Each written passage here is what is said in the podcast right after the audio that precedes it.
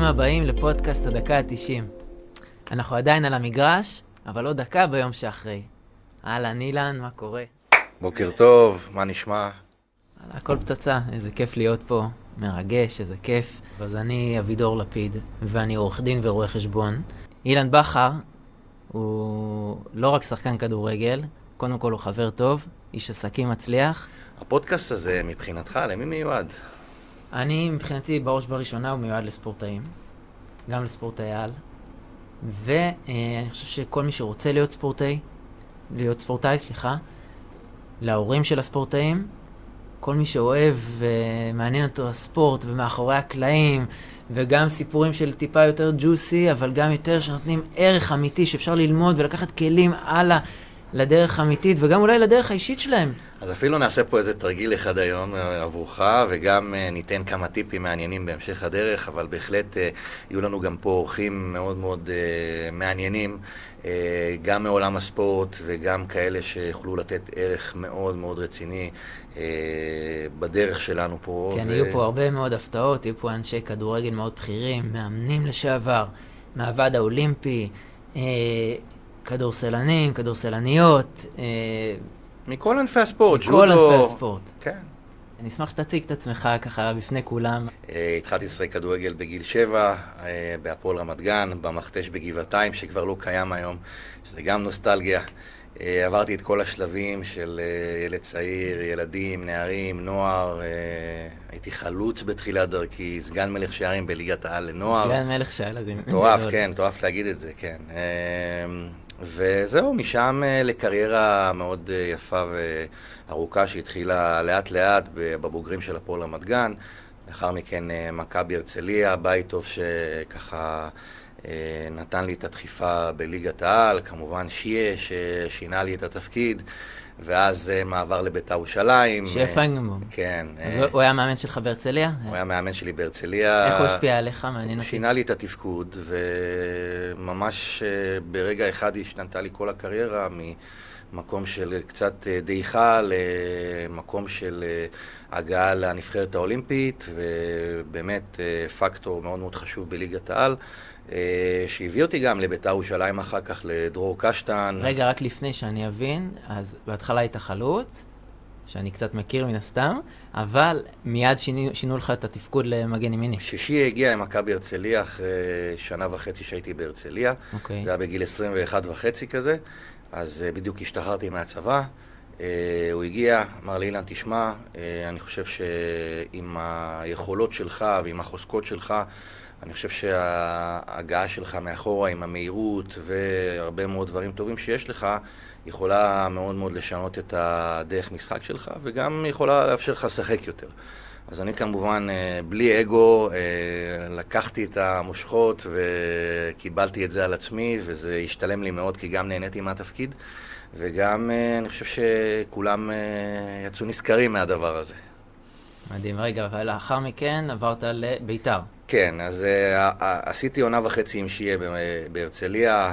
אני חושב שהעונה השלישית במכבי הרצליה הייתה העונה באמת הכי טובה של מכבי הרצליה אי פעם, בליגת העל. ואז עברתי לביתר ירושלים של דרור קשטן, עונה מאוד מאוד... אנחנו מדברים פה על שנות ה-90, אילן. כן, סוף שנות ה-90. סוף שנות ה-90. כן, בביתר הייתי ב-98-99. לאחר האליפויות בעצם. כן, ואז זו הייתה עונה שהיא מאוד מאוד מחשלת והרבה מאוד התמודדויות.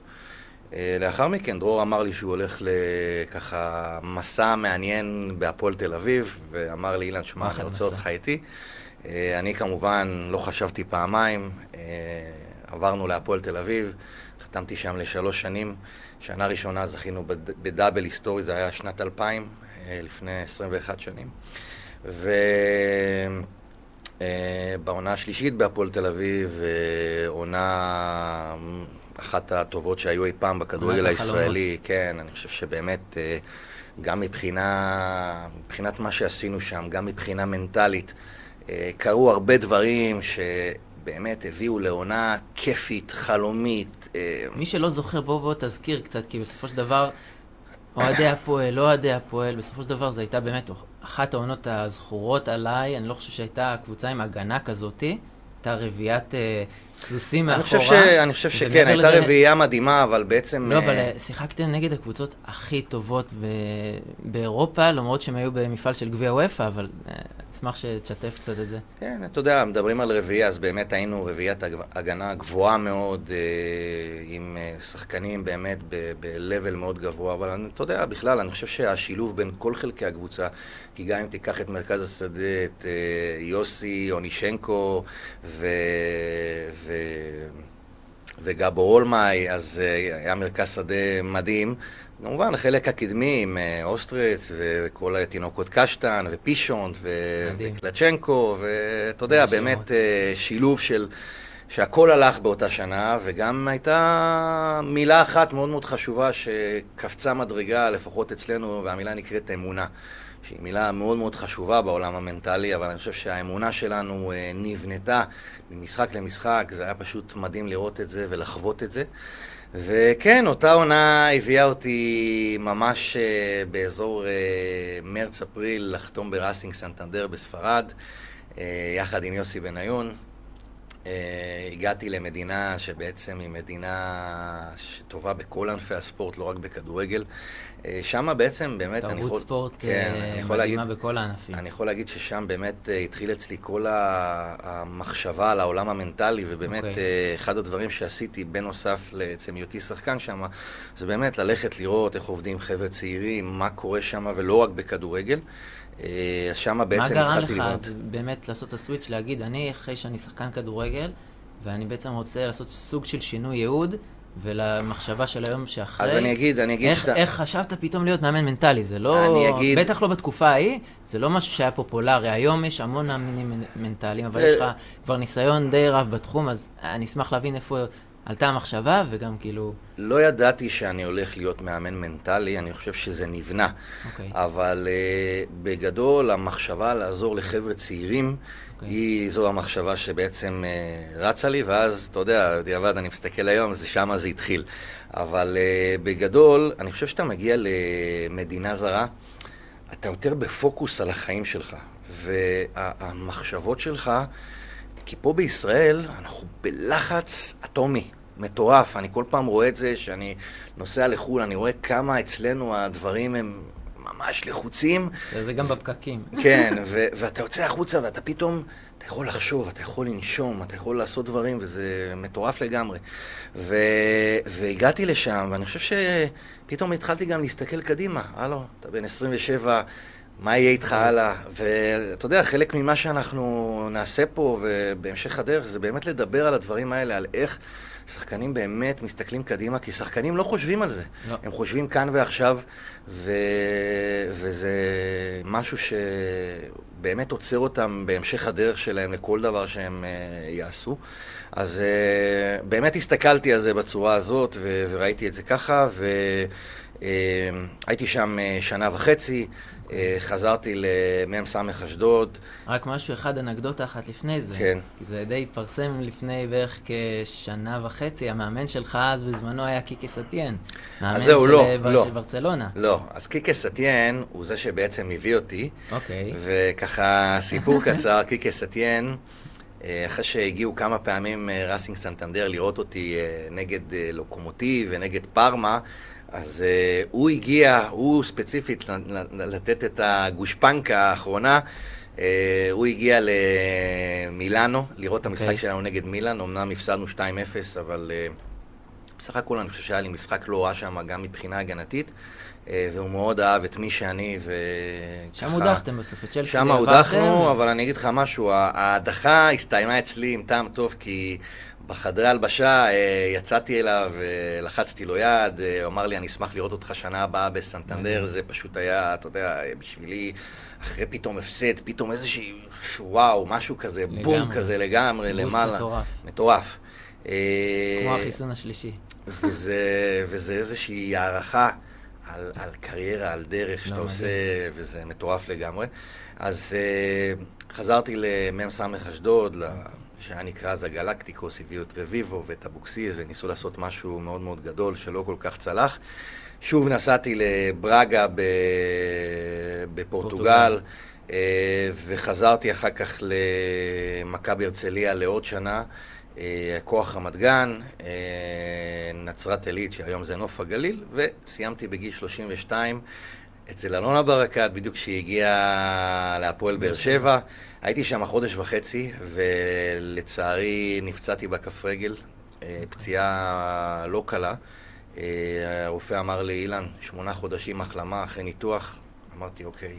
אולי זה הגיע הזמן לעשות את זה. הגיע הזמן, לא אולי, הגיע הזמן. בדיוק על זה אנחנו גם מדברים. הקריירה היא כל כך קצרה של ספורטאים.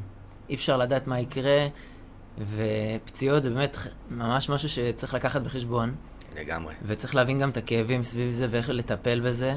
וזה בדיוק הסיבה למה אני חושב שצריך כבר לחשוב מראש בגילאים ממש צעירים, ולא לחשוב פתאום ולהתעורר בגיל איזה 28-30, שאתה בעצם בפיק, בחוזה פריים שלך, אז אני חושב שבאמת צריך כבר להיערך עוד הרבה לפני ולעשות איזו תוכנית חומש כזאת של חמש שנים קדימה, ואחר כך עוד פעם תוכנית, כדי לחשוב באמת איך אנחנו, מתקד... איך אנחנו בעצם מתכוננים ליום שאחרי. אבל רגע, בואו גם... אה, אני אה, משהו קטן בקטע הזה, תראה, אנחנו מדברים על, על כדורגל, אבל בגדול לכל ענפי הספורט, כל אחד לפי העולם שלו. אחד הדברים החשובים, וזה משהו שגם אני עושה בעבודה שלי מול ספורטאים, okay. אוקיי. זה לדעת איך לנהל את העסק שלך. אני חושב שהספורטאים הטובים בעולם, לגמרי. זה הספורטאים שמנהלים את העסק שלהם בצורה הטובה ביותר. ספורטאים, אמנם שכירים כביכול, אבל אין ספק שמבחינתי, איך שאני רואה את זה מבחוץ, ואני גם אציג את עצמי קצת יותר, אה, אני רואה כל ספורטאי כיחידה עסקית, ממש כעסק. ספורטאים היום, יש להם יכולות שיווק מטורפות לכל, בואו נשים פשוט את האמת, כל ילד בן 21 פתאום יש לו 3,000-4,000 עוקבים באינסטגרם, ובסופו של דבר זה כוח שיווקי, וזה כוח אה, להיות אה, קשור למותגים ולספונסרים, ואתה צריך בעצם להכין ולהשקיע בעצמך כדי באמת להגיע לרמות הבאות כל פעם. ומי שלא יבוא וישקיע בעצמו, ואנחנו נדבר על זה המון בפודקאסט, על בעצם על אנשי מקצוע נכונים, ועל יועצים מנטליים, ופיננסים, ועל סוכן טוב, ו... ותזונאי, ואלף ואחת דברים. מי שלא ישקיע בעצמו, בסופו של דבר, אני חושב שהאפס, כאילו, בעצם הקפיצת מדרגה הזאתי, לא תקרה לו. העולם היום ממש הוא בעצם מאוד דורשני, אני חושב שבעצם הדרישות משחקנים הן ממש שונות ממה שהיה נכון. בתקופה שלך. איך אתה רואה את זה באמת, איך הדרישות היום מה שאתה רואה, כי אתה בסופו של דבר מלווה כבר הרבה, הרבה מאוד שנים שחקנים, איך אתה רואה את, את, בעצם את השינוי הזה בא לידי ביטוי? אז תראה, העולם השתנה בהרבה מאוד דברים, אה, ואתה יודע, בסופו של יום, מה שקרה בתקופות שלי כילד לא קורה היום, כי אם אני זוכר את עצמי, אני משחק אה, שלוש, ארבע, חמש שעות ביום כדורגל, והיום אה, תן להם שעה וחצי, שעתיים, זהו, כאילו, יאללה, אני הולך לפלייסטיישן, אני הולך ל, לכל הדברים האחרים. כן, אין, לא היה דבר כזה. זאת אומרת, היו דברים כאלה, אתה יודע, אני אפילו אפתיע אותך. היה פיפא 98. היה אתרי. ואדיוקט, דברים שאולי אפילו אתה לא יודע מה הם בכלל, אוקיי? אפילו אני זוכר את המשחק הזה בטלוויזיה, אתה יודע, של הטניס הזה, שהקווים הולכים ככה, כן, אז אה, זה מצחיק מה שהיה פעם לעומת היום, אבל אה, אני חושב ש... אני חושב שהרעב אה, לכדורגל, לפחות אצלי, היה גדול יותר ממה שקורה היום. ואתה יודע, גם ב... ב... אתה אומר שהרעב אולי של פרסום הוא גובר על הרעב של... אני לא של בטוח. של שחקן? אני לא בטוח, אבל אני חושב שזה מכלול... שאלה. אני חושב שזה מכלול של המון המון דברים. אני אתן לך למשל אה, דוגמה קטנה שהיא אה, מעניינת מאוד, אתה יודע, ברמה האישית. אני זוכר את עצמי שכל דבר אצלי, באמת, במחשבה, היה הופך לכדורגל. והיום, עוד פעם, ילדים, יש להם מלא מלא מלא הסחות דעת שהן מטורפות, אבל עדיין, גם בתקופות שלי, היו מינוסים. אתה יודע, אני, אני אגיד לך משהו, סיפור גיל 17, אוקיי? Okay. אוקיי? Okay, סיפור קטן גיל 17. אני אה, אה, עושה מתיחות עם המאמן כושר, ופתאום ככה, הוא זורק לי את הרגליים, יאללה, אתה לא תהיה, לא תהיה אה, אה, גמיש בחיים שלך. ואני כזה, אתה יודע, בהתלהבות, אוקיי, מה, מה צריך לעשות וזה? ואז הוא אומר לי, אילן, שמע, לעבוד על גמישות היית צריך לעבוד בגיל 7 עד 10, וזה דברים שלא עבדת עליהם. עכשיו, זה משהו שהפריע לי במהלך הקריירה. אני חושב שאם הייתי, אה, הייתי יותר גמיש, אז אני חושב שאולי אפילו היכולות האתלטיות שלי, לא, לא, היכולות אוקיי. האתלטיות שלי היו גבוהות יותר. אוקיי. ואתה יודע, הייתי אחד המהירים בארץ, אבל אני מדבר איתך בין המהירות שאליה אני הגעתי, לבין אוקיי. להגיע למהירות של, בוא נגיד, שחקנים כמו הנרי, אוברמרס, אה, אה, אתה יודע... אני אוהב אותך, אבל אוברמרס זה, כן, זה סילון. זה סילון, זה סילון, אבל כן, אתה יודע, זה דברים שהם אה, צפים. טוב, חשוב לי גם ככה להציג את עצמי. אני לא בא מעולם הכדורגל, אבל אני מאוד מאוד אוהב ספורט. אני עורך דין בהכשרתי, וגם אה, רואה חשבון, ויועץ עסקי לספורטאים. עכשיו, אה, למה בעצם הגענו לפה? אני חושב שכבר זה היה סוג של חלום שהיה לי קבור במג... במגירה לפני כבר בערך uh, עשור, ולא ידעתי איך להוציא אותו, ונכנסתי לאיזה סוג של מרוץ עכברים.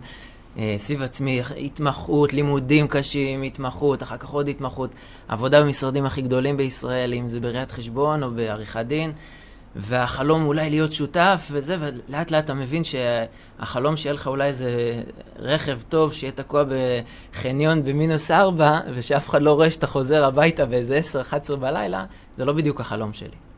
ואני יצאתי לעצמאות ולדרך עצמאית, ואמרתי, אני הולך ללוות ספורטאים להצלחה כלכלית ועסקית. עכשיו, מה שקרה, שלפני בערך עשור, אה, קרה לי סיפור שגם כתבתי עליו, אה, קראתי לו דגלים אדומים. הייתי בטיול אה, משפחתי, והייתי חייב לחזור, הייתי באמצע, ממש אה, בסוף אה, תקופת אה, בחינות, הייתי חייב לחזור לעשות איזה בחינה, נסעתי לבד, אני אנסה גם לא לציין יותר מדי פרטים שהם חושפים, כי אני נורא נורא מכבד את האנשים מאחורי הסיפור, mm-hmm. אבל הסיפור הזה אני חושב שהוא מאוד מאוד מלמד. אז טוב, אז אני עולה על מטוס, ומטוס ריק לחלוטין. דיילת אומרת לי, בוא תעלה למעלה לביזנס. בטח כסטודנט, אתה אומר, אתה לוקח את זה בשתי ידיים, ואתה יודע, הולך לביזנס. חוויה. כן, תמיד נחמד. טוב, אז אני בא ואני... אומרים לי בוא תשב. בום, אני מתיישב ליד שחקן נבחרת ישראל. עכשיו, הייתי גם עוד קצת יותר סגור, יותר ביישן, אני כזה עם שלום מעונן, כזה שלום, ואני קולט שהוא בכלל צמא לשיחה. אתה יודע, סוף סוף עברית וזה, אפשר לדבר. טוב, אבל מה הבעיה? ואני חד לפרטים. אני, בקטעים האלה אני קצת כמו ה... העורך דיני שלי והרואה חשבון עוד של פעם, שם לב לפרטים קטנים, ואני פתאום אני רואה שחקן, שאני רואה יש לו חפיסת סיגריות וכוס אה, וודקה רדבול, ואני רואה את השעון היוקרתי והמשקפי שמש, ואני רואה מישהו צנום יחסית.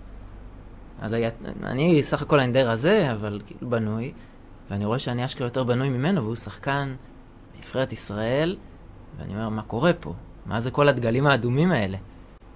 שתקתי ואני מחייך וזה, ואז התחלנו לדבר, והייתה שיחה בערך תוך הארבע שעות טיסה, אנחנו מדברים על זה באמת איזה שלוש שעות ובהכי בכיף, ואתה קולט כמה שהוא מפוצץ כריזמה, וכמה אי אפשר שלא להתאהב בו, באמת. ואנחנו מדברים תוך כדי השיחה, ומתחילים להרגיש בנוח יותר, וזה, אני עושה לו... תשמע, הצלח לי ככה שאני אולי בוטה, אבל למה אתה כזה רזה? עושה, עזוב, אני לא, לא טיפוס של חדר כושר. אני עושה, אתה לא חושב שזה אולי כאילו אחת הסיבות שאתה על הספסל עכשיו? אז אה, עושה, יכול להיות, אבל אני משתמש בראש שלי, באמת, שחקן מאוד חכם, ואני אומר לו, אבל אין מה לעשות, באירופה הדרישות אה, אחרות והכל. הוא מתחיל לשתף אותי גם על זה שהוא מתלבט לחזור לישראל, לא לחזור לזה. אמרתי לו, תקשיב, אה, אני לא יכול להגיד לך מה לעשות, אתה מבין בכדורגל פי לא יודע מה, אבל ברגע שאתה חוזר, הדרך אה, לחזור לאירופה היא כמעט בלתי אפשרית. אני חושב שאולי ערן זהבי זה אחת הדוגמאות היחידות של כאלה שהצליחו לחזור לסקנד ראונד באירופה. אני לא מכיר הרבה כאלה שחזרו. לרוב חזרו לעונות פרישה והם לא היו מי יודע מה. גם לא בטוח שהם היו מלאות בכבוד גם, אבל בסופו של דבר... כן, יש איזושהי ירידה, אני זוכר את הקטע שלי שחזרתי אחרי סנטנדר ואז הלכתי לברגה. כן, ירידת מתח בסופו של כן. דבר, אין פה מה כן. לעשות. כן. אה, אתה דוגמה. אבל זה באמת לא קורה הרבה. כן. אני לא מכיר הרבה דוגמאות כאלה. נכון. ו... אני בא ואנחנו מדברים קצת, ופתאום, בסופו של דבר, אני מציג גם את עצמי, אני אומר לו שאני סטודנט למינהל עסקים, ראיית חשבון ומשפטים, אז הוא מתחיל לשאול אותי מה, מה עושים עם הכסף. עכשיו, עם כל הכבוד, אני סטודנט, כאילו, מה, מה, אתה, מה אתה עכשיו שואל אותי דבר כזה? אמרתי לו, טוב, תשמע, אני חושב, אה, אם אתה שואל אותי, אל תיקח את זה בזה, קודם כל תבטח את עצמך ליום שאחרי, כבר אז חשבתי על, ה, על המונח הזה. ואני אומר לו, לא יודע, קודם כל הייתי שם, משקיע חלק מהכסף על דירה, לוקח משכנתה מסוימת כדי לא לשים את כל ההון העצמי שלי.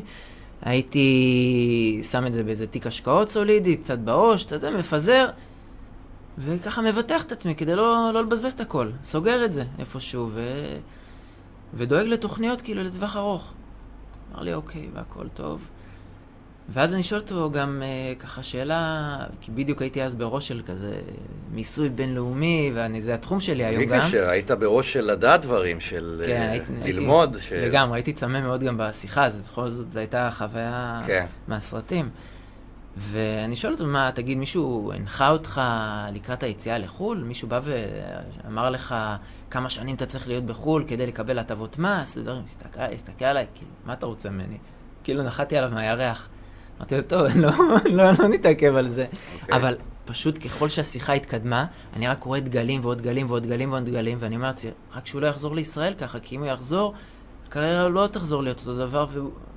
פחדת מהתרסקות. ומה זה פחדתי מהתרסקות? ובאמת, אחרי שלושה חודשים, אז אה, אני אשכרה, אני קולט, אז זהו, יש ידיעות שהוא בא והוא חוזר לישראל, חוזר חזרה הביתה.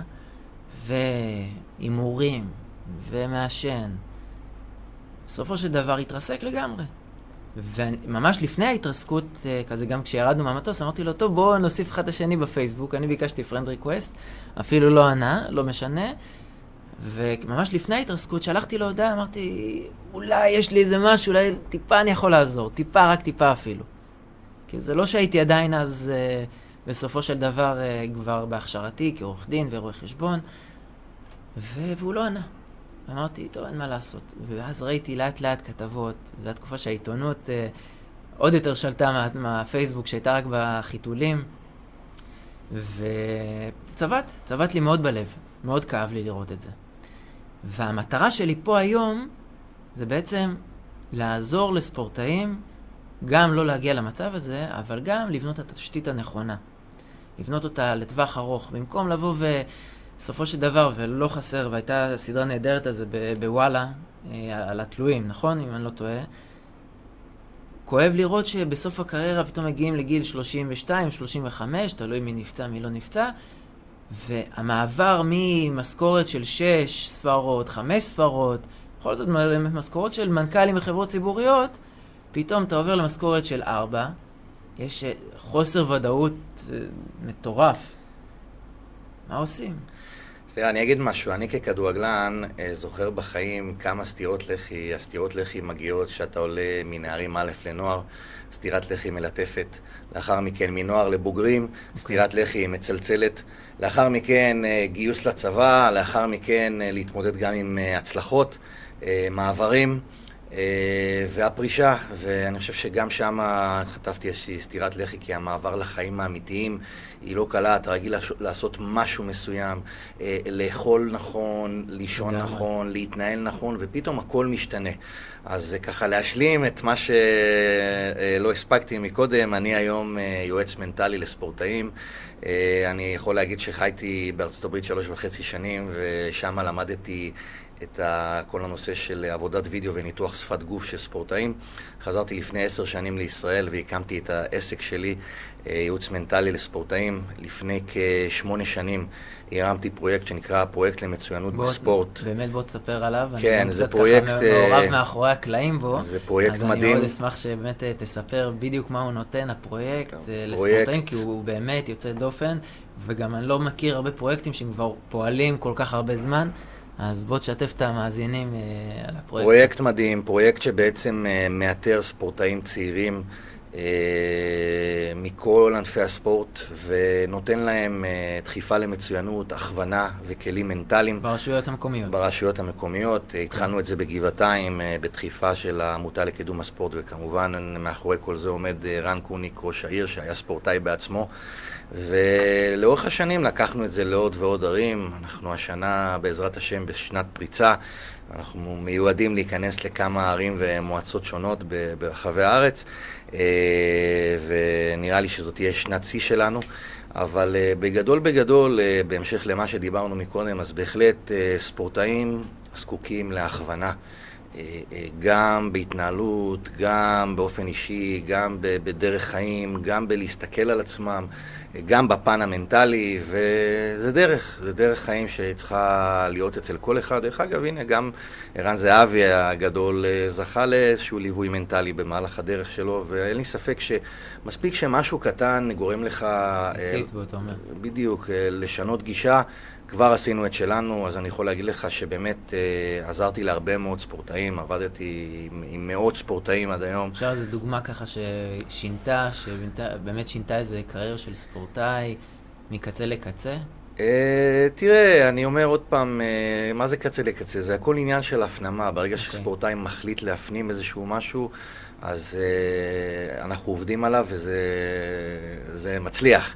אז אה, כן, אין ספק, יש לי כמה דוגמאות. אה, אתה יודע מה, אני אתן לך דווקא, דווקא דוגמה לא מכדורגל, למרות שבכדורגל יש דברים מעניינים, כן, יש לי את אה, דולף חזיזה, ש...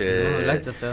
דולף חזיזה הגיע אליי אחרי שהוא היה פצוע בהפועל רמת גן. לא קיבל הזדמנויות, הקהל שורק לו בוז, ובתחתית של התחתית מבחינתו, כי הוא סומן כפוטנציאל בבני יהודה. ואני חושב שהתהליך שלי איתו היה תהליך מדהים, שפתח לו את העיניים ברגע האמת, ופשוט אה, ייאמר לזכותו של דואב, שהוא ידע לקחת את הכלים שנתתי לו ולמנף את עצמו בחזרה, והיום אנחנו רואים שהוא אחד השחקנים הבכירים הכי בישראל. הכי כיף בעולם כן, לראות. כיף אותו. גדול, כיף גם uh, לראות שהוא uh, מפרגן בחזרה על הימים האלה, ו... וזה בהחלט כיף, אבל דווקא... איזה, איזה דוגמה רצית לתת? רציתי לתת דוגמה דווקא מעולם uh, טקוונדו. אוקיי, שדווקא, כן, הולך, לי, הולך ו, ומתפרסם עכשיו בעקבות השחייה של אביסג. כן, אז, אה, כן. אז אה, בהחלט היה לי ספורטאי אה, שקוראים לו אלון כץ, שהגיע אליי ממש בחור. נראה בנוי, חבל על הזמן, אמרתי, וואו, איזה יופי, איזה ככה, נראה ספורטאי אמיתי. Okay. אוקיי. והתחיל לספר לי על הדרך שלו, ואז שאלתי אותו, אוקיי, מה החלום שלך? החלום שלי הוא אולימפיאדת 2024. אוקיי. אמרתי, וואו, איזה יופי. בן כמה הוא? הוא היה בן 16. אוקיי. אה, אמרתי, וואו, נמצא מולי ספורטאי שבאמת עם חלום וזה, ואז שאלתי אותו, כמה אימונים אתה עושה בשבוע? ואז הוא אמר לי, שלושה אימונים. אוקיי. זזתי לרגע אחורה, אמרתי, בוא'נה, מה קורה פה? כאילו, איך יכול להיות? כי איפשהו מה שהתחלת, זה נהדר שכאלה ששואלים אותם, אה, תגיד, כמה אתה, שאתה יוצא לעצמות, כמה אתה רוצה להרוויח? והם אומרים, המון. כן. מה זה המון? תנקוב מספר. אז קודם כל נקב, משהו יפה. אבל אה, כן, שלוש אימונים בשבוע, אז, לא נראה לי שזה מספיק. אז זהו, קלטתי שיש פה חוסר מודעות, ועשיתי תהליך עם הבחור, okay. שהפכתי אותו 180 מעלות בחשיבה, בכל דבר שהוא עשה, זאת אומרת, היו לו בעיות גם בהתמודדויות שלו, ו- ולא ניכנס לפרטים, אבל uh, אני יכול להגיד ברור. שהיום אלון בנבחרת ישראל אה, אה, מועמד להגיע באמת הכי רחוק שאפשר, בעזרת השם אפילו מדליה בעזרת השם, אה, והוא עושה תשעה אימונים בשבוע. בעולם אחר, מתנהל אחרת, אה, חי את העולם שלו ברמה הכי גבוהה שיש, ואני מאחל לו המון המון בהצלחה, ילד מדהים. אה, וזה סיפור על, באמת, על דרך שאנחנו עושים אה, עם הרבה מאוד ספורטאים, ומי שרוצה לקחת את הדרך הזאת, אז זוכה בה. אני אשמח גם לשאול אותך קצת בקריירה, מי ליווה אותך? כאילו, מבחינת אנשי מקצוע, מי ליווה והשפיע עליך, וגם מי עבר מאחורי הקלעים, על החוזים שלך, מי... איך נתנו לך את ההכוונות האלה? בסופו של דבר, שחקן כדורגל לא נולד עם כל הידע. זה אנשים, אני גם כשאני מסתכל על כדורגלנים, ספורטאים, זה אנשים מבחינתי הכי מוכשרים שיש, עם הכלים גם אחר כך לעולם העסקים הכי חזקים מבחינת מנטלית, אבל מי ליווה אותך? כי אתה לא אמור לדעת את הכל. נכון. קודם כל, אתה יודע, מי שליווה, ליוו אה, כמובן בראש ובראשונה, ההורים שלי, אה, כמובן לכל אחד מהם היה את הדרך שלו, אז אה, אימא שלי בכלל אה, לא הבינה בכדורגל, אבל בהחלט אה, הבינה באיך לייעץ לבן שלה ברמה הכי גבוהה שיש, ואימא שלי, יאמר לזכותה, ליוותה אותי, אה, אימא שלי הייתה אה, אה, חשבת שכר, מנהלת חשבונות. אוקיי, זה עוזר. כן, אז היא הבינה, הבינה בדברים האלה. קצת על הזכויות הסוציאליות הבסיסיות. גם שם היא ניסתה תמיד להבין ולתת לי את העצות הכי טובות. ואני יכול להגיד לך שברוב המקרים אמא שלי צדקה. אני, אני רק חייב להגיד שאני כבר ככה, מהניסיון הקצר שלי בעולם הכדורגל, אני כבר רואה לא מעט עוולות, בטח ברמות הסוציאליות, שלא מפרישים פנסיות, קבוצות, שזה אמור להיות משהו מאוד מאוד בסיסי, כן. ואין קרנות השתלמות, ובונים בעצם גם כשיש פרמיות לשחקנים, אז הפרמיות, בעצם זה לא חלק אחר כך מההפרשות שלך לפיצויים ול, ול, ולפנסיה. מה שקורה שבעצם יש לך משכורות בסיס, ולא תמיד הן משולמות בזמן, ואני לא, לא סתם... אם ניקח את כלל הספורטאים, אוקיי. Okay. לא ניקח את הגדולים גדולים שמרוויחים ברמות גבוהות, אלא ניקח את כלל הספורטאים. Okay. אוקיי. ההתעסקות בלהיאבק על היום-יום, על החודש-חודש, מה שאני מקבל, מונעת ממך להתעסק בעתיד. לא, אין שקט. אין שקט. אין שקט, נראה לי שאתה... שמה, שמה, באמת שמה באמת הבעיה.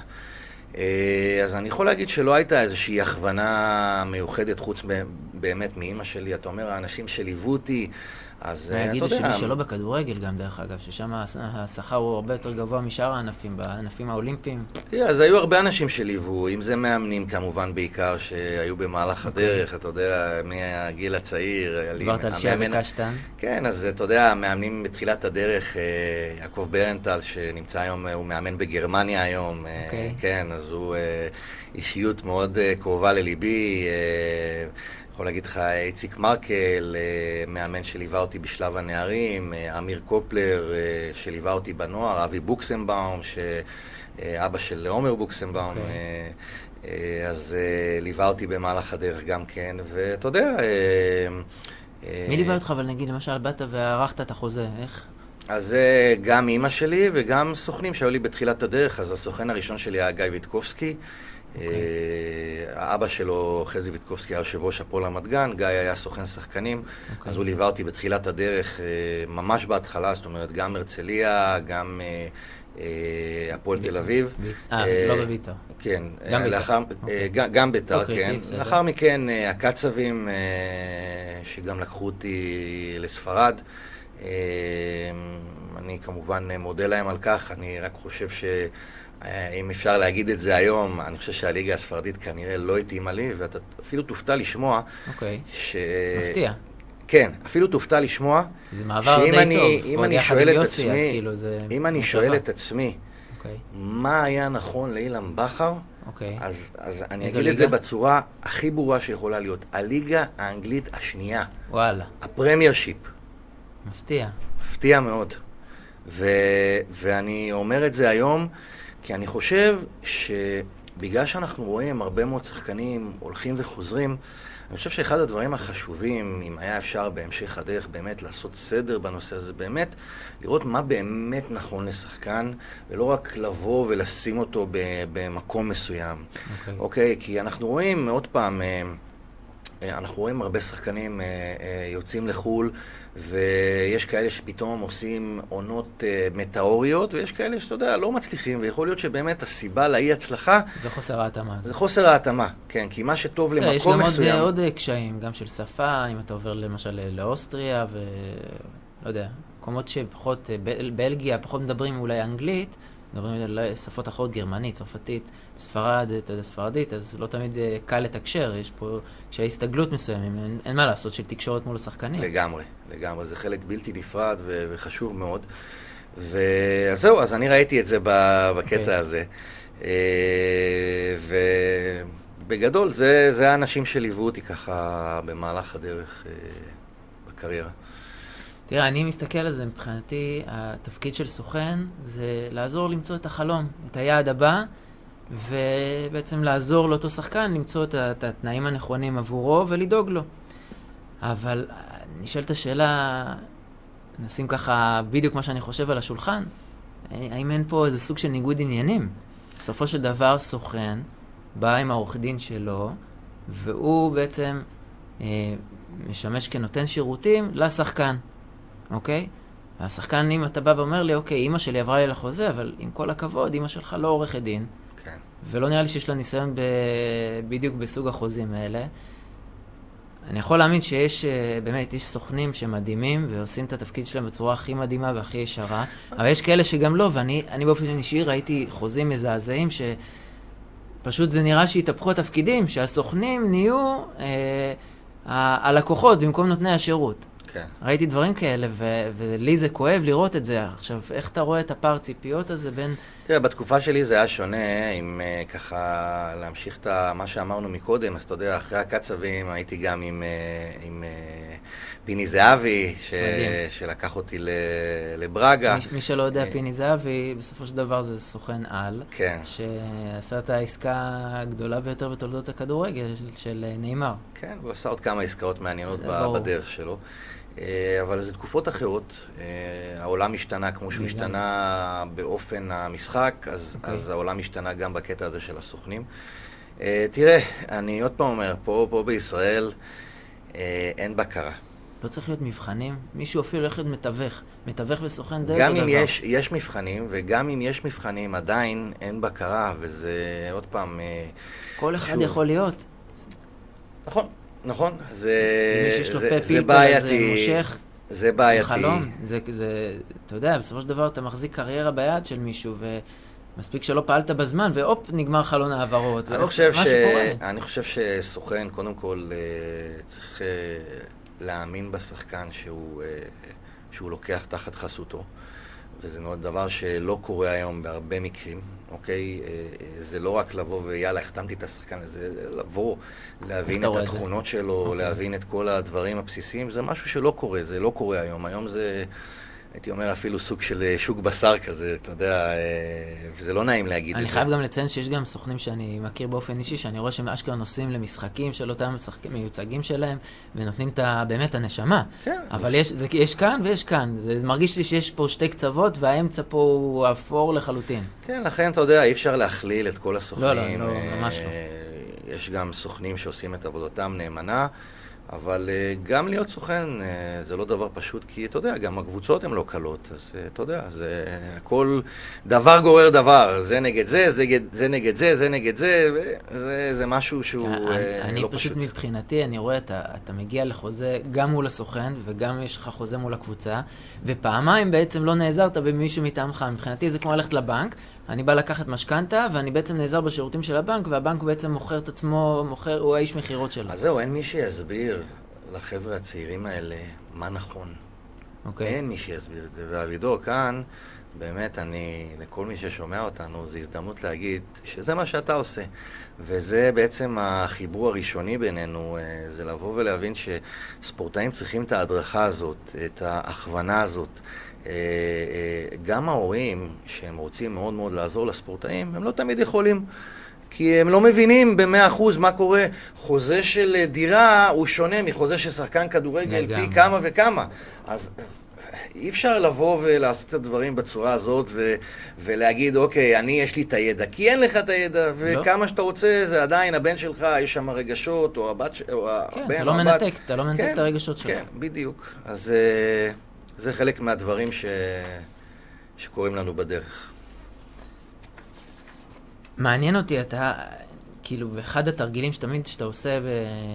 ודיברנו על זה הרבה מאוד פעמים, זה בעצם תכנון של אה, יעדים ומטרות. אתה בקריירה, אני אלך איתך טיפה אחורה, לפני שאתה רצית לעשות לי איזה תרגיל, okay. אוקיי. אבל האם תכננת את עצמך? זאת אומרת, עשית לעצמך איזה מטרות, כתבת אותן? האם כתבת בעצם את המטרות והיעדים האלה? אני רוצה לשחק ב... סתם, אני מדבר עכשיו בביתר, אני רוצה לשחק בהפועל. היה, לי, היה לך את החלומות האלה בדיוק, שכתבת אותם, שרק, אוקיי, חלמת במיטה ועם הענן, או שבסופו של דבר באמת כתבת ואני הולך לאירופה, ואני הולך להתקדם, ואני הולך לעשות... ואיזה צעדים הייתי עושה בשביל להתקדם. הדלקת אותי עכשיו. אוקיי, ממש. אתה רוצה לחזור למגרש. אני ממש רוצה לחזור למגרש. אתה יודע, יש לי, אני אשתף משהו, את כולם, זה משהו שבאמת מטורף. יש לי אחת לאיזה שלושה חודשים חלום. שאני, אתה יודע, נותן איזה פריצה במשחק נגד מילאן, במשחק שהפסדנו 2-0 בסנסיו, אני נותן איזושהי פריצה. ואני זוכר את הפריצה הזאת, כי, כי היא קרתה באמת שם, אני פשוט נתתי בסוף אה, פס ימינה, ובמקום ללכת קדימה ולבעוט לשער, ו... כל פעם החלום הזה צץ, ואני רואה את, רואה את עצמי נותן את הגול, וכמו מטורף רץ במגרש, ו, ו, וזה משהו שאתה יודע, הכדורגל, שאתה כדורגלן, שאתה חי את זה, זה כל הזמן אה, רובץ בך ו, וחוזר אליך. אה, ואחד הדברים שבאמת אה, אני עושה היום בעבודה שלי, זה לתת לשחקנים הצעירים. את האפשרות ליהנות גם מהדברים הטובים שקרו לי במהלך הקריירה וגם מהדברים הפחות טובים. לגבי השאלה שלך, שזו שאלה מאוד מעניינת, אה, עשו לי ראיון בגיל 18. Okay. ושאלו אותי כמה שאלות. אחת השאלות הייתה, אילן, אה, מה, מה, איך אתה רואה את עצמך שנתיים מהיום, והייתי אז בהפועל רמת גן, אז אמרתי, אה, אמרתי, אני רוצה אה, ללכת לקבוצה בליגת העל, לא יודע איפה ומתי, אבל זה, זו המטרה שלי. ואז שאלו אותי, אוקיי, אז מה המטרות שלך להמשך הדרך? אז אמרתי להם, אני רוצה להגיע לנבחרת ישראל הבוגרת ולמצוא קבוצה טובה בחו"ל. ואז שאלו אותי, אילן, מה החלום שלך? אז אמרתי, החלום שלי זה להגיע לברצלונה כמו כל ילד אה, זה, למרות שהיום אפילו, תשמעו, אני אוהד ריאל מדריד היום, אבל אה, אז רציתי להגיע לברצלונה. אה, ומה קרה בכל הרעיון הזה? שנתיים אחרי הרעיון הזה, באמת עברתי מהפועל רמת גן, מליגה לאומית, למכבי הרצליה בליגת העל. סוג של הבטחת לעצמך, אמרת... שש שנים אחרי הרעיון הזה, שש שנים אחרי הרעיון הזה, הגעתי לנבחרת ישראל הבוגרת.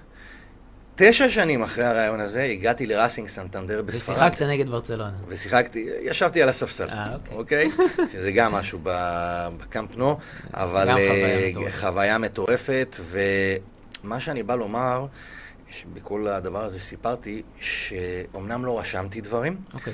אבל הם היו רשומים מולי באיזשהו רעיון שמדי פעם הצצתי בו. אבל בהחלט ראיתי את הדרך שאני רוצה לעשות, חייתי אותה. Okay. אוקיי. וזה משהו שהוא נורא נורא חשוב לספורטאי היום. אתה יודע, הרבה ספורטאים חיים את הרגע כאן ועכשיו, ואני, באחד האימונים שלי, אני מסביר שאי אפשר לחיות כאן ועכשיו, צריך להסתכל קדימה, צריך שיהיה לך איזשהו vision. וה vision הזה צריך להטריף אותך, צריך למשוך אותך קדימה.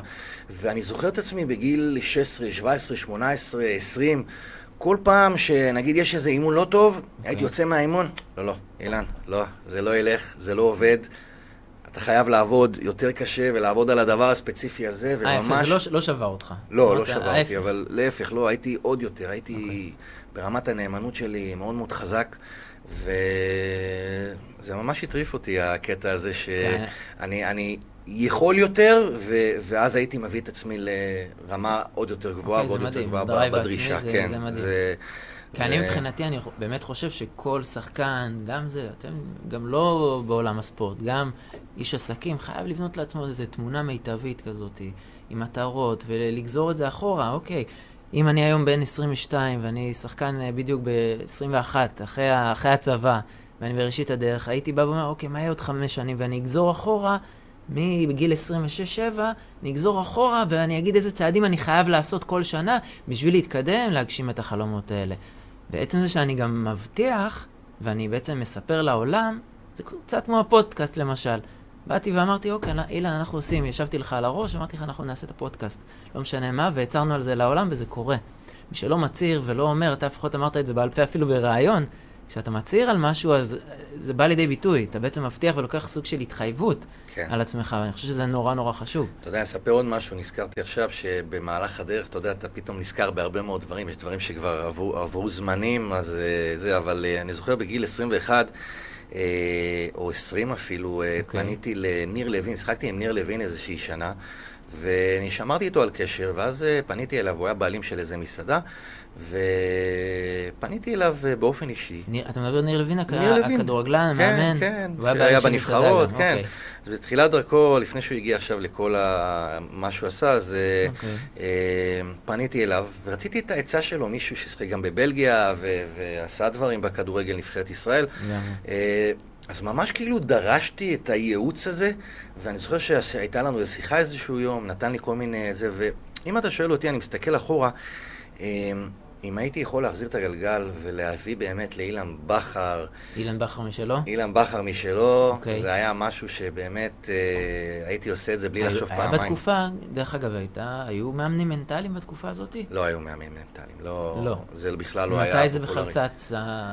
המחשבה, היום אני מכיר לא מעט, אבל מתי זה... כן, אני כן חושב שלפני 15 שנה זה התחיל, אה, נדמה לי, בין הראשונים, שרגא שדה, פסיכולוג ספורט. אה, זה היה מהראשונים שהתחילו פה בארץ, אבל uh, זה התחיל עם פסיכולוגים, והיום עבר למאמנים מנטליים, יועצים מנטליים.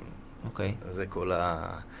זה כל הכיוון. אנחנו נעשה גם פרק שממש, אה, אפילו כמה פרקים שממש מתייחסים לעולם הזה של פסיכולוגיית הספורט ו-NLP, וזה חשוב גם שנביא את המקומות האלה והכל. רצית להפתיע אותי ככה גם קצת, ככה לפרק הראשון. כן, תראה, אתה יודע, אני עושה הרבה דברים עם הספורטאים הצעירים, ואחד הדברים שככה הייתי רוצה לאתגר, זה אפילו להראות שגם איתך, כעורך דין ורואה חשבון, אפשר לעשות משהו שהוא מאוד מאוד מעניין, שייתן לך ערך אה, מאוד מאוד מאוד חשוב לדרך שלך. אז מה שאני רוצה, אם אתה יכול אה, לספר לי ככה על הפגישה, okay. אוקיי. הכי טובה שהייתה לך. תחשוב איזה כמה שניות, נסה לחשוב על הפגישה. היו הרבה פגישות טובות אה, לאחרונה. אין לי ספק, אבל אחת שבעצם הייתה הכי טובה. אוקיי, שתהיה בהקשר שלנו, אה, פגישה אה, מול שחקן נבחרת. אוקיי. ונבחרת ישראל בכדורגל, ובעצם הגעתי עד הבית, והכרתי אותו, ואת ההורים שלו, ואת אחותו. כולם ישבו, ישבנו ככה בגינה. מבחינתך ו... הייתה פגישה מצוינת. פגישה מעולה. בוא רגע נרד לעומק של מה שקרה שם. אוקיי.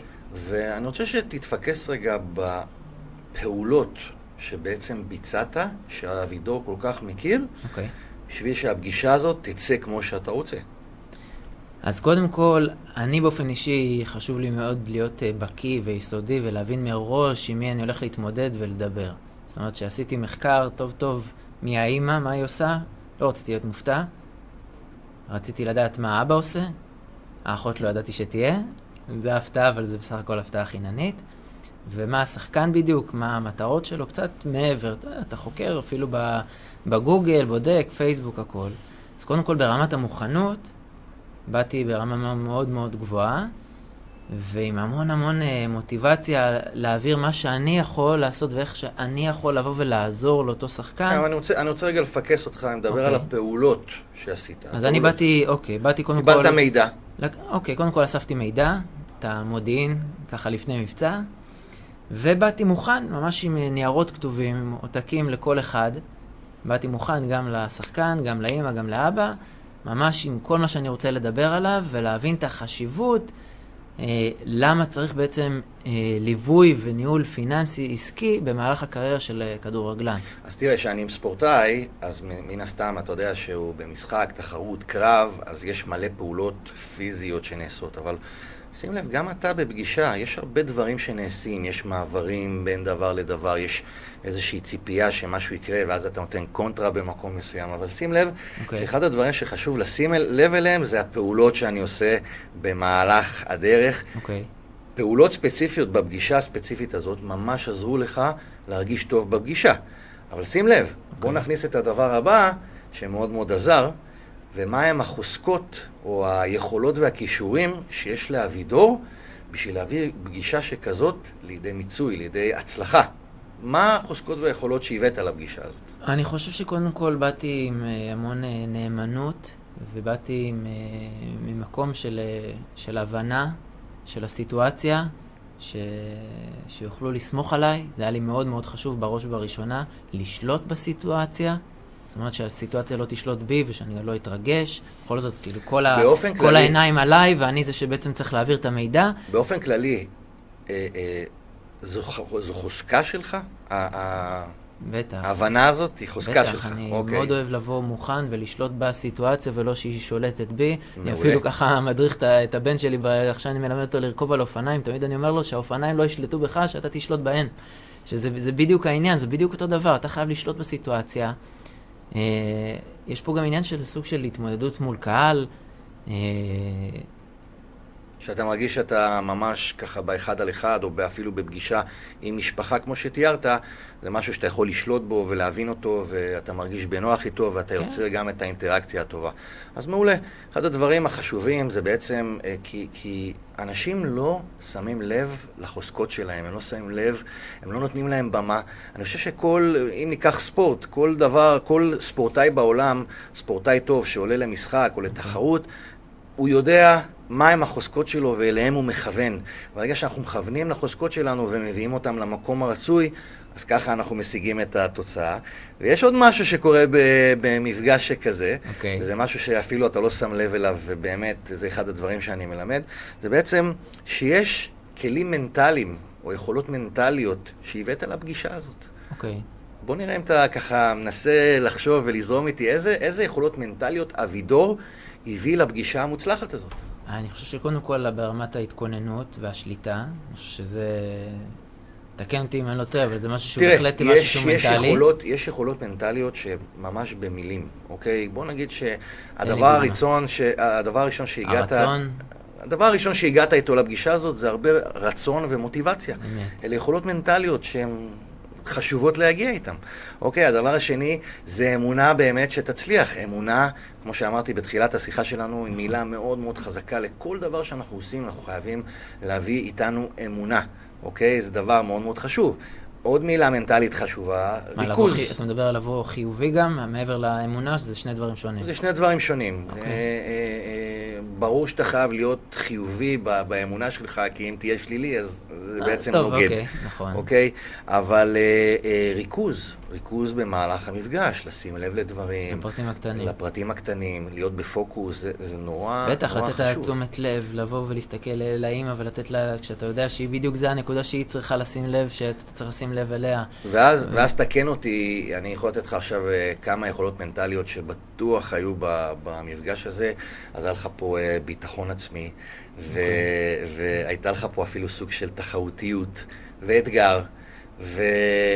ואפילו תעוזה במקרים מסוימים, אוקיי? והייתה פה יכולת מנטלית שנקראת סבלנות ואחריות מקצועית, שהם דברים נורא נורא חשובים, ואלה דברים שאם אנחנו גם בחיי היום שלנו, וגם כספורטאים, וגם אתה, אבידור, אפילו ראינו עכשיו, נשים לב לדברים האלה ונביא אותם כל פעם מחדש לכל פגישה חדשה שאנחנו מגיעים אליה, ונשים לב לדברים האלה. כאילו ננתח וואלה. בדיעבד את הפעולות שביצענו כדי בדיוק. להגיע ולהתכונן למשחק הבא, או לעסקה הבאה, או לכל דבר אחר בצורה יותר טובה. בדיוק, ואין סיבה שמה שהלך טוב בפגישה מסוימת, לא ילך, לא ילך טוב, כי כבר עשית את זה, וזה המסר.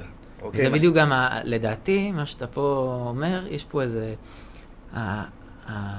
הקשר בין העולם המנטלי, הספורט והעסקים. זאת אומרת, זה הולך ביחד, אותם כלים שספורטאים מקבלים, זה ממש, וכשאמרנו שספורט, ספורטאי זה יחידה עסקית, זה עסק, אני לא רואה הרבה הבדל, זה, זה די אותו דבר בסופו של דבר. אני מסכים איתך, וזה ככה מעביר אותי הלאה לשאלה הבאה אליך, אבידור. Okay. אוקיי. אז uh, אני חושב שאתה לא פעם ציינת שיש לספורט הישראלי כאבים. אז uh, אני אשמח לשמוע ממך מה אתה חושב על הנושא הזה בכלל, איך אתה רואה את זה מנקודת מבטך uh, על הכאבים של הספורט הישראלי. ככה, קודם כל, כשאני uh, מסתכל על זה, דיברנו על זה לא מעט, הקריירה היא קצרה, היא ממש קצרה. ויש לך אולי חוזה או שניים שהם בפריים, ואתה צריך לבוא ולדעת ולהתכונן ליום שאחרי. אז גם היום שאחרי, שזו מילה נורא נורא גדולה, היא בעצם מרכיבה כמה דברים, גם את הרמה הכלכלית, איך אני מתכונן אליה כבר הרבה מאוד שנים מראש, ובאותו חוזה שניים שמרכזיים שאמורים לשמש אותי בעצם לחיסכון טווח ארוך שלי, אז אני חושב שא' זה קריטי, אבל מעבר לזה אני גם חושב שיש פה עניין שמחשיפה מטורפת שספורטאים חווים, פתאום אף אחד לא מכיר אותם. וכולם קרקרו סביב אותם ספורטאים ורצו נתח אפילו מהם, אוקיי? ובאו והציעו להם מלא הצעות, בוא תיכנס להשקעה הזאת, בוא פה, ובעצם מוכרים את אותם חלומות ורודים, שאני אוהב להגיד לך, אבל זה נכון, זה מה שקורה, ופתאום אתה לא קיים. ופתאום, גם מבחינת הכסף, פתאום אמרתי, אתה מרוויח ארבע ספרות. ומה קורה פה? וזו חוויה ממש מטלטלת. עכשיו, כאילו, אני אומר, גם באותה תקופה, דיברנו על זה, שחקנים לא יודעים באמת לנהל את הכסף שלהם, כי הם רוצים את השקט להתרכז רק במגרש, אוקיי? אבל בפועל, אין מישהו שבא ואומר לו מה לעשות עם הכסף ונותן לו את הייעוץ אקסטרה, איש מקצוע אמיתי שבאמת מבין בפיננסים או בעולם המשפט. שהוא בא ב... אם אין לך, לפעמים יש בעצם ילד, אותם ילדים שיש להם הורים, שהם אנשי עסקים, יש גם כאלה, אוקיי? ואז באמת הם יכולים לתת את המילה הנכונה והמדויקת, אבל הרוב לא ככה. אז אני חושב שעצם זה שלא מלווים אה, אה, את אותם ספורטאים בצורה נכונה, היא מאוד מאוד אה, חשובה וכואבת. אני חושב שעוד משהו שמראה מאוד על הכאבים, ואתה רואה את זה אפילו באינסטגרם, שכולם חייבים להיות במיקונוס. כולם חייבים את השעון הזה. אתה בעצם חייב משהו שלאו דווקא יש לך. אתה חייב לקחת אותו, אתה חייב שיהיה לך משהו שבכ... שלא בטוח שיה... שבכלל יש לך את היכולת הכלכלית. אני, אני שומע על, על שחקנים שלוקחים הלוואות בשביל ללכת למיקרונוס בשביל לעשות את התמונה הזאת באינסטגרם. אז, אז מה עשינו פה? אנחנו קוראים לעצמנו בור, וזה בור עמוק, ו... תראה, אני אגיד לך משהו... איך אתה ראית את זה אולי לאורך השנים, גם אותם כאבים שציינתי פה? תראה, זה, זה כאבים שבהחלט קיימים, אבל זה, עוד פעם, זה, זה נורא נורא נקודתי הכאבים האלה, כל אחד בעולם שלו, אתה יודע, דיברנו, יש מלא ענפי ספורט שאנחנו גם נחווה במהלך הפודקאסט הזה עם הרבה מאוד ענפים והרבה מאוד uh, ספורטאי על מכל ענף ספורט אפשרי, ואנחנו נראה שהכאבים האלה uh, uh, גם יעלו בש... בכל מיני היבטים שונים. לחלוטין. Uh, וכל עניין לגופו, כמו שאומרים, uh, בצורה הכי ברורה שיש, uh, כל אחד חווה את זה בצורה אחרת, כל אחד מקבל את זה בצורה אחרת, אבל באמת ההסתכלות קדימה, בסופו של יום, אני אגיד את זה במילה אחת מאוד מאוד ברורה. גם התחושה של הריקנות, סליחה, ככה, של מה קורה ביום שאחרי היית ספורטאי, היית בטופ, ופתאום, פשט, זהו, הפסקת. כן, אז אני חושב שיש מילה אחת מאוד מאוד ברורה שהיא קשורה לכל הדברים האלה, היא נקראת הכוונה. צריכה להיות הכוונה כשהם ילדים, צריכה להיות הכוונה כשהם נערים, צריכה להיות הכוונה לפני שהם מתגייסים, צריכה להיות הכוונה בזמן הקריירה, צריכה להיות הכוונה לקראת סוף הקריירה, ואחרי שמסתיימת הקריירה, גם שם צריכה להיות איזושהי הכוונה. לגמרי, לא אותם ספורטאים. זה משהו שהוא נורא נורא חשוב, בדיוק, בדיוק. וזה בהחלט אה, דברים שאנחנו נדבר עליהם במהלך הדרך, אבל אבידור, אה, אתה יודע, החלק שלך פה, אה, שהוא חלק מאוד מאוד מעניין וחשוב, הוא התחום הפיננסי, שללא ספק חשוב שככה, לקראת המשך הדרך, שאין לי ספק אצל כל מרואיין שיהיה לנו כאן, או אורח שיהיה לנו כאן, יהיה לנו פה אפשרות לדבר איתו גם על הנושא הזה, אז ככה בכמה מילים על, ה, על התחום הפיננסי, איך אתה רואה אותו מנקודת מבטך, מה אתה יכול להכניס, מה אתה יכול לתת, אני חושב שזה נורא חשוב שכולם ידעו וישמעו. אוקיי, okay. אני, אה, הרעיון שלי זה בעצם לתפור חליפה. שהיא נכונה לספורטאי. כל ספורטאי הוא שונה לחלוטין והמידות שלו שונות לחלוטין. עכשיו, הרעיון, קודם כל, במשפט אחד, זה לקחת את אותו ספורטאי ולבנות אותו שבמקום שיסיים את הקריירה והוא לא ידע לאן הוא הולך, ולפעמים אפילו בלי כלום, זה לבנות לו תשתית עסקית, אמיתית, ליום שאחרי, לבנות לו את, הפלט, את הפלטפורמה של הנכסים הפסיביים האלה, שבו הוא בעצם יוכל להתקיים בשקט לשלב הבא ויוכל לחשוב בצורה אסטרטגית.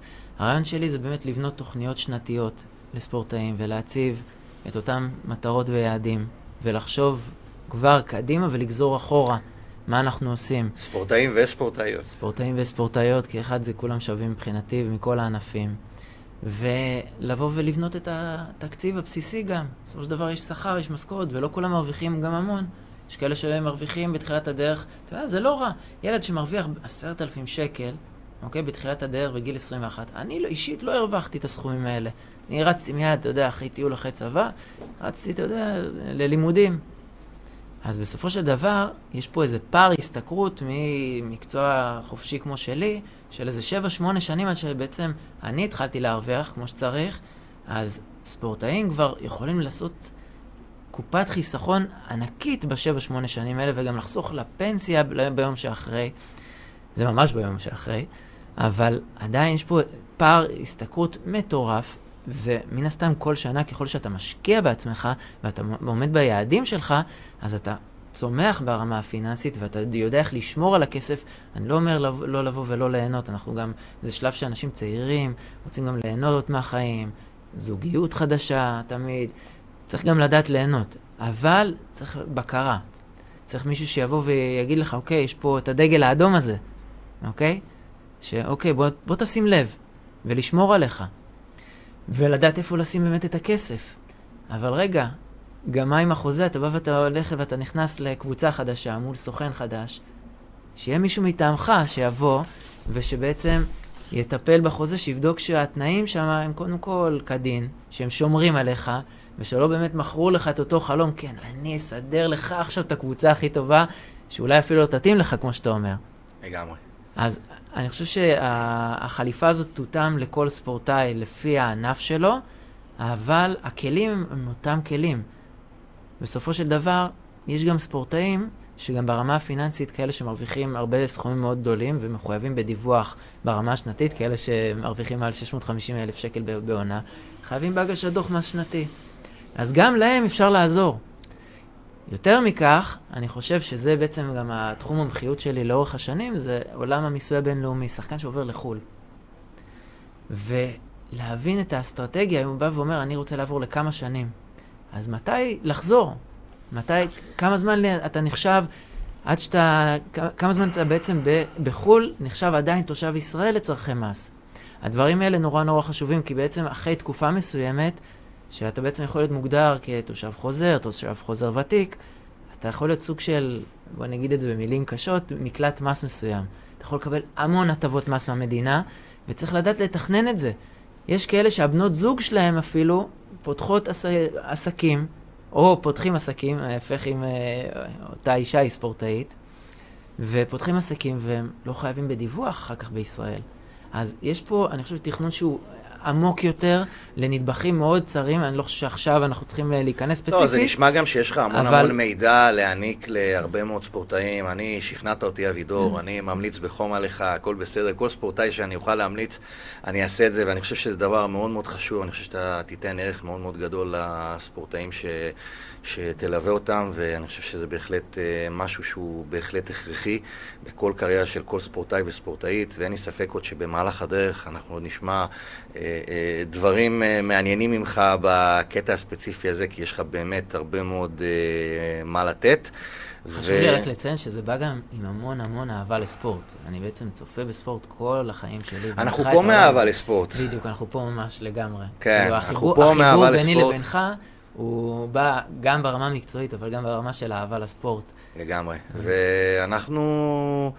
אנחנו נרצה לתת פה המון ערכים, גם לספורטאים וגם בכלל לאנשי ספורט ש... שרוצים אה, לקדם את הספורט בישראל, זו המטרה שלנו. אז אה, אבידור, היה לי אה, יותר ממדהים לפתוח את, ה... את הפודקאסט הראשון שלנו. ו... ונסיים בטיפים. אוקיי. תן לי לסיים, אני... טוב, אני רוצה ככה לפתוח את הפינת הטיפים שלנו. אז רגע, בוא, בוא, בוא נעשה את זה שוב. כן, שוב. כן. אבידור, היה לי כיף גדול. Uh, באמת, uh, לפני שאנחנו מסיימים, בואו נלך לפינה שאנחנו נעשה אותה בכל, שו... בכל פודקאסט מחדש, פינת הטיפים, וקדימה. אני מבחינתי, הייתי רוצה קצת אה, בפינת טיפים לדבר ולתת באמת את הערך לאותם ספורטאים, למי שחולם להיות ספורטאי וכל מי שמאזין, אה, שזה או שזה יבוא ממני או ממך, או שזה יבוא בעצם מכל מתארח פה, שיבוא ויספר לנו בעצם על ה... באמת מה הטיפ המרכזי, איך הוא ינהל את הקריירה שלו, מה מתוך החוויות שלו, מה הוא היה עושה אחרת. צריך לחשוב גם כאילו ברמה הזאתי. אני רוצה לשאול אותך, אה, איזה טיפים ברמה המנטלית אתה יכול אה, לתת פה לצופים? אה, הטיפ אחד, מרכזי, אתה יודע, לפתיחת העונה עכשיו שמתחילה. אמונה עצמית. הטיפ הכי חשוב. תאמין בעצמך כל הזמן, בטוב וברע. יהיו רגעים טובים, יהיו רגעים פחות טובים.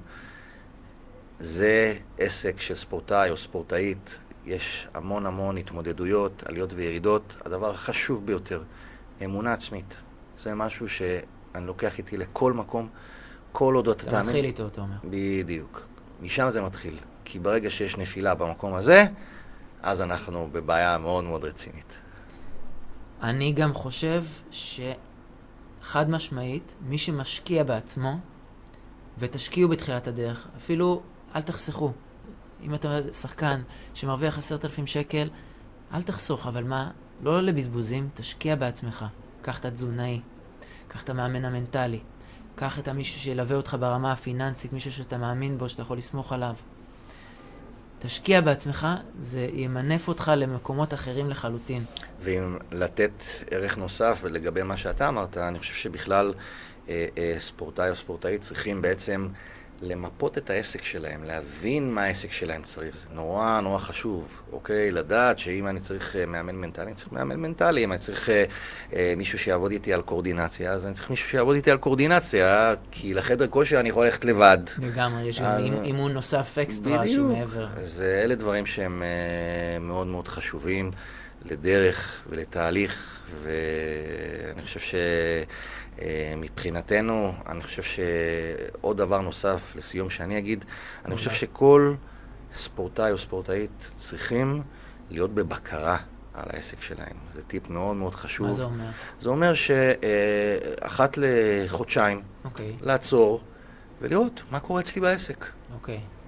מה קורה אצלי בעסק. לראות מה שאני תכננתי באמת קורה בפועל. כן, או לראות אה, אם יש איזושהי בעיה כזאת או אחרת, okay. אוקיי. או משהו שאני צריך לשפר, אבל אני חושב שהיום ספורטאים לא בדיוק עוצרים, הם חיים את הרגע, הם אה, מסתכלים אה, אה, מפה לעוד דקה, לעוד שעה, אבל לא מסתכלים קדימה, או גם לא מסתכלים אחורה על דברים שצריכים לשפר, וזה טיפ שהוא מאוד מאוד חשוב, אה, להיות בבקרה על העסק.